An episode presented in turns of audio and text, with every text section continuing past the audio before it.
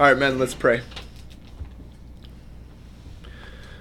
Oh God, we thank you for your word.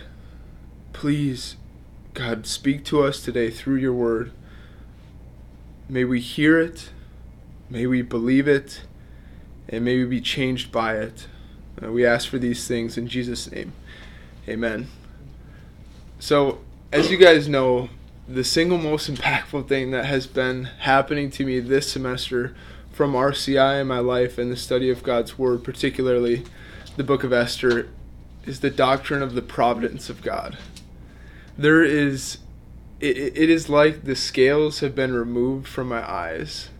For the first time, I'm seeing it afresh uh, with new eyes this glorious doctrine of God that every single thing has been meticulously purposed and done by the hand of God.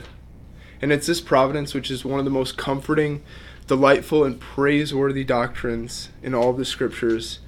And it's this doctrine that virtually screams itself off the pages of this obscure little book in the Old Testament called Esther. So we're going to be looking at Esther chapter 6 today if you want to flip there.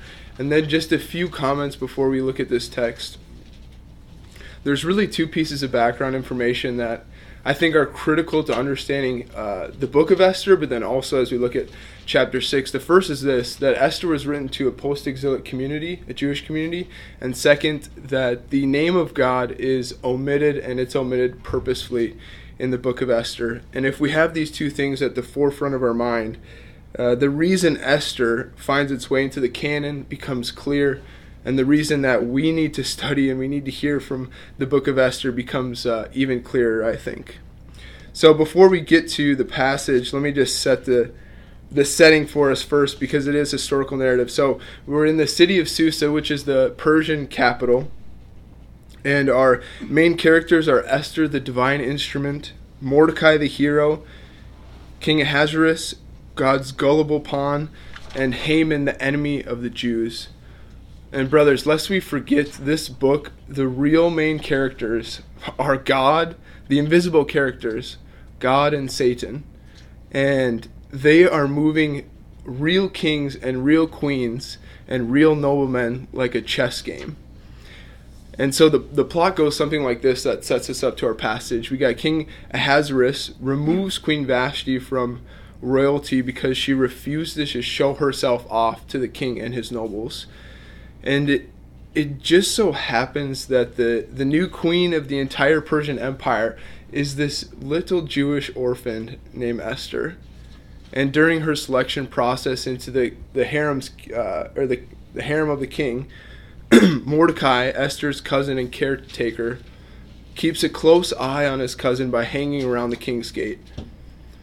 And it just so happens that Mordecai overhears an assassination plot against the king. Mordecai tells Esther, Esther tells the king, the king is spared, and now Mordecai has a divine favor which will be cashed in uh, on a late night, um, as we see in our passage today. And then it just so happens that Mordecai refuses to bow down to Haman, the enemy of the Jews, and now Haman hates Mordecai, and by association, he hates the Jewish people. And out of his anger, Haman declares this edict to all of the Persian Empire that the Jews must be killed and annihilated. And so it's here that we find our conflict that God's people are on pace to be annihilated by Haman, the enemies of the Jews. And so, with the counsel of Mordecai and Esther, or with the counsel of Mordecai, Esther goes to the king at the risk of her life. And it just so happens that rather than being killed, she finds favor.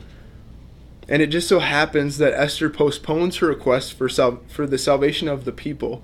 Not just once, but twice does she not request the salvation of the Jews. But it's in between these uh, seemingly miscommunications from Esther, in which we find chapter 6, uh, and learn about Haman's diabolical plot to kill Mordecai. And this is the drama that immediately precedes chapter 6, uh, where God begins this great reversal uh, of the faith. So let's go to the word, Esther chapter 6. I'll read it here and you can follow along uh, as we go. We're going to read the whole chapter today 14 verses. So hear the word of the Lord. On that night the king could not sleep. And he gave orders to bring the book of memorable deeds, the Chronicles, and they were read before the king. And it was found written how Mordecai had told about Bigthana and Teresh, two of the king's eunuchs, who guarded the threshold, and who had sought to lay hands on King Ahasuerus. And the king said, What honor or distinction has been bestowed on Mordecai for this? The king's young men who attended him said, Nothing has been done for him. And the king said, Who, who is in the court? Now Haman had just entered the outer court of the king's palace to speak to the king about having Mordecai hanged on the gallows that he had prepared for him. And the king's young men told him, Haman is there standing in the court. And the king said, Let him come in. So Haman came in. And the king said to him, What should be done to the man whom the king delights to honor? And Haman said to himself, Whom would the king delight to honor more than me? And Haman said to the king, For the man whom the king delights to honor, let royal robes be brought, which the king has worn, and the horse that the king has ridden, and whose head a royal crown is set. And let the robes and the horse be handed over to one of the king's most noble officials. Let them dress the man whom the king delights to honor, and let them lead him on the horse through the square of the city, proclaiming before him, Thus shall it be done to the man whom the king delights to honor. Then the king said to Haman, Hurry, take the robes, the horse, as you have said, and do so to Mordecai the Jew, who sits at the king's gate. Leave out nothing that you have mentioned. So Haman took the robes and the horse, and he dressed Mordecai and led him through the square of the city, proclaiming before him, Thus shall it be done to the man whom the king delights to honor. Verse 12 Then Mordecai returned to the king's gate, but Haman hurried to his house, mourning and with his head covered. And Haman told his wife Zeresh and all his friends everything that had happened to him. Then his wise men and his wife Zeresh told him, If Mordecai, before whom you have begun to fall, is of the Jewish people, you will not overcome him, but will surely fall before him. While they were yet talking with him, the king's eunuchs arrived and hurried to bring Haman to the feast that Esther had prepared. the word of our Lord. so, so imagine for just a moment that you are uh, a Jewish boy in the post-exilic community, and you go up to your dad, um, and you're living outside the promised land. You say, "Dad, is Yahweh still our God? Are we still a part of the covenant community? I don't see him. I, haven't heard from him. I've never even seen the promised land. I don't even know where the temple is located or have seen a sacrifice. It just seems like everything goes the way of our enemies. Is Yahweh still at work for us? And the Jewish dad responds and says, Son, do you remember the story of Mordecai and Esther and Haman? And the son responds, Well, no, could, could you tell me? And after the father reads Esther to the boy, he reminds him, Don't you see, even when you don't see Yahweh, and even when you don't hear him, he is at work for us. Trust him. And 2,500 years later, the message is still the same for us, brothers. Even when God seems to be missing and everything appears to be working towards our enemy's exaltation, the message of Esther in Esther chapter 6 is here to tell us God is still providentially at work with the purpose of reversing circumstances for the humiliation of his enemies and the exaltation of his people. And, and that's the thrust of this whole story and the main point for us today. God is providentially at work, reversing circumstances for the humiliation of his enemies and the exaltation of his people. Now, with the time we have left, what I want to do is just show you where this proposition shows up in this text today. So, the first point uh, that I have for you guys today is God is providentially at work. Now, before we go to the text, I just want to briefly answer this question What is the providence of God? Um, and I read through every uh, major Reformed catechism, and uh, I picked my favorite one, which is from the Heidelberg Catechism, which I think this is maybe two bonus points uh, today. So, question 27 it says, What do you understand by the providence of God? Answer the almighty and everywhere present power of God, whereby, as it were, by his hand, he upholds heaven and earth with all creatures, and so governs them that herbs and grass, rain and drought, fruitful and barren years, meat and drink, health and sickness, riches and poverty, indeed all things come not by chance, but by his fatherly hand. And I think that last line really hits the bullseye of the doctrine of the providence of God. All things come not by chance, but by his fatherly hand. John Piper, in his huge book, The Providence of God, says this Providence is God's purposeful sovereignty. And he says it yet another way, which I, think is really helpful. He says, God doesn't just know the future, God does the future. And it's God's providence which literally is doing the future. And in these 14 verses, we see God's providential work literally all over the pages. Like I said earlier, it screams itself off this text. In verse 1, we can see by God's providence, the king has insomnia and cannot sleep. The very reality that he woke up in the middle of the night was not by chance, but by the fatherly hand of God with purpose. In verse 2, we can see by God's providence, Mordecai's deed was even recorded. Um, from my estimation, what I can tell from the text, it's almost five years later that this deed is then cashed in, um, unbeknownst really to Mordecai's knowledge. By God's providence, Haman enters the court literally at just the right time. He's on his mission to go hang Mordecai on the gallows, uh, but God has a different plan. By God's providence, the wise men in Zeresh reveal Haman's fate in verse 13. And by God's providence, the eunuchs arrive just after this prophetic word to bring Haman to the second feast. God's fingerprints are all over this text, and, it's all over your lives. Um, but if you guys have ever seen a, a, window pane and you have small children, or you did this too, and you put your fingerprints all over it, uh, at, at, one angle, you can look straight on and, and totally miss the, the fingerprints. But if you take just one step over and turn your head a little bit, you can see that it's covered. And, brothers, God's providence is the same way. It is there. His fingerprints are literally everywhere. And I wish I had more time because I would tell you story after story after story from just this semester where I've seen this happen. And it's just because I've tilted my head just a little bit and I can see it so clearly and it is praiseworthy. So, point number two God is reversing circumstances. Uh, and in verse 2, we see Mordecai's deed goes from being forgotten in the deeds of the Chronicles to now being rewarded by the king. Haman goes from Mordecai's death sentence to literally Mordecai's cheerleader, which we'll get into the humor of God in a little bit. Uh, but Mordecai's fate goes from being humiliated to being honored.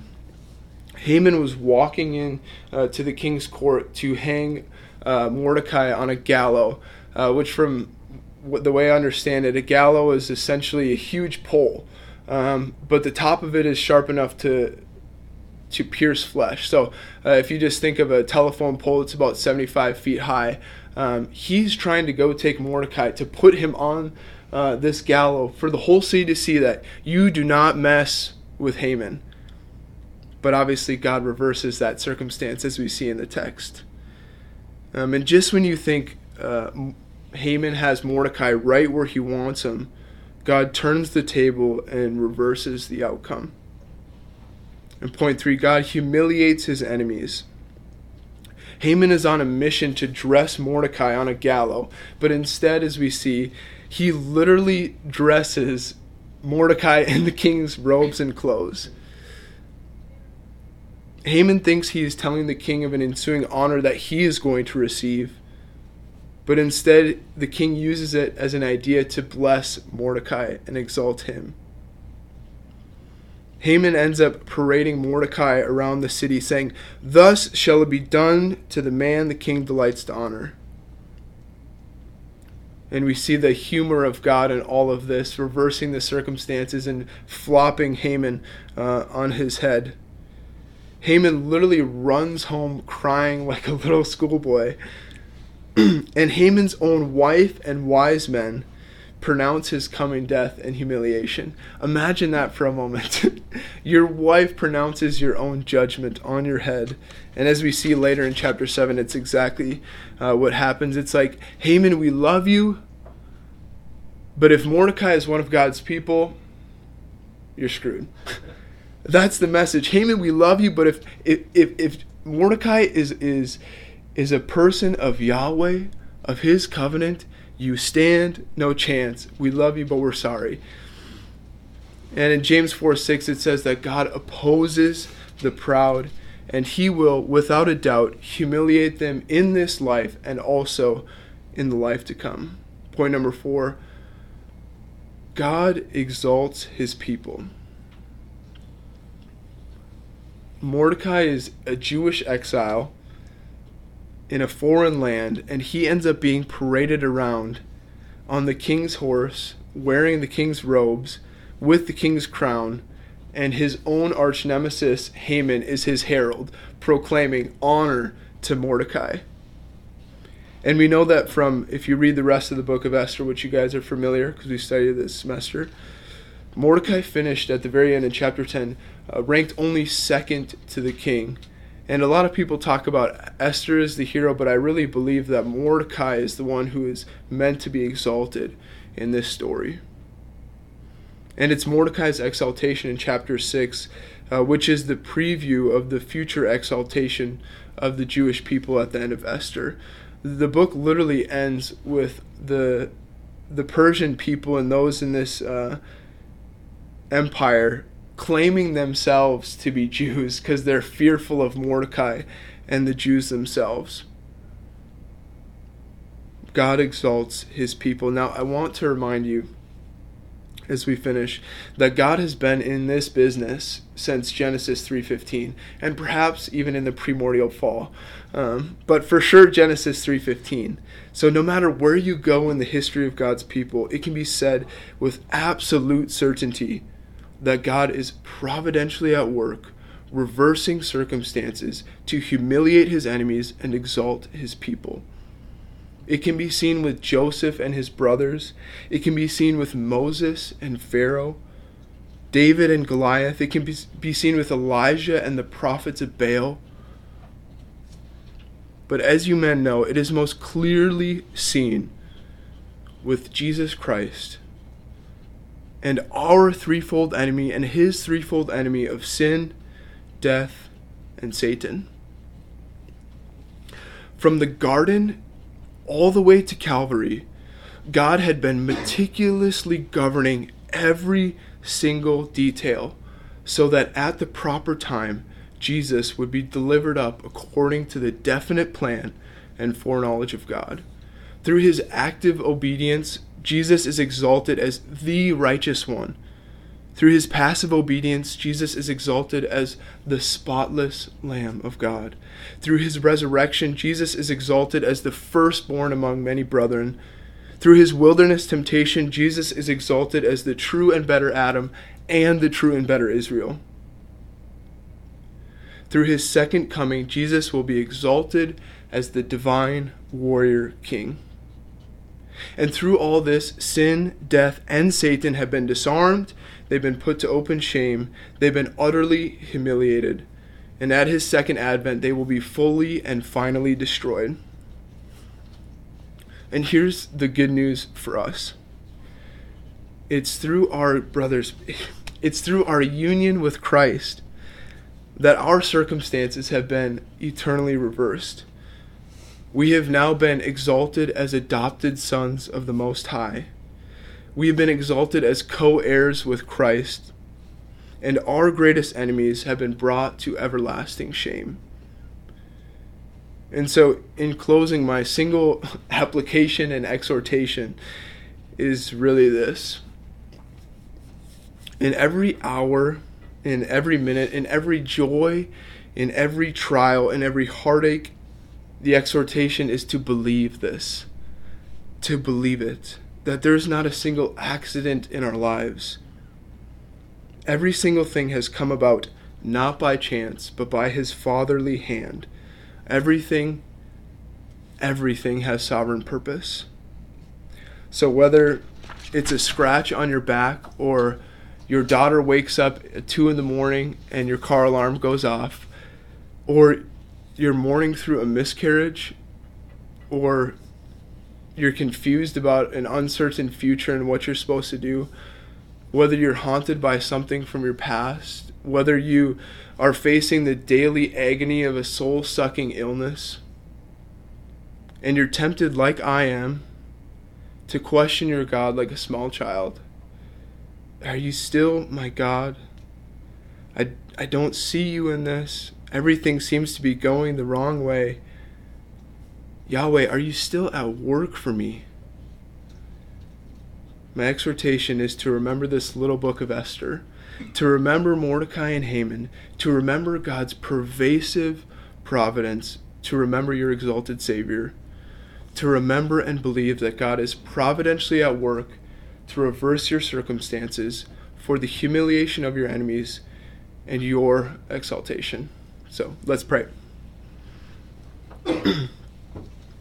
Heavenly Father, what good news this is for us.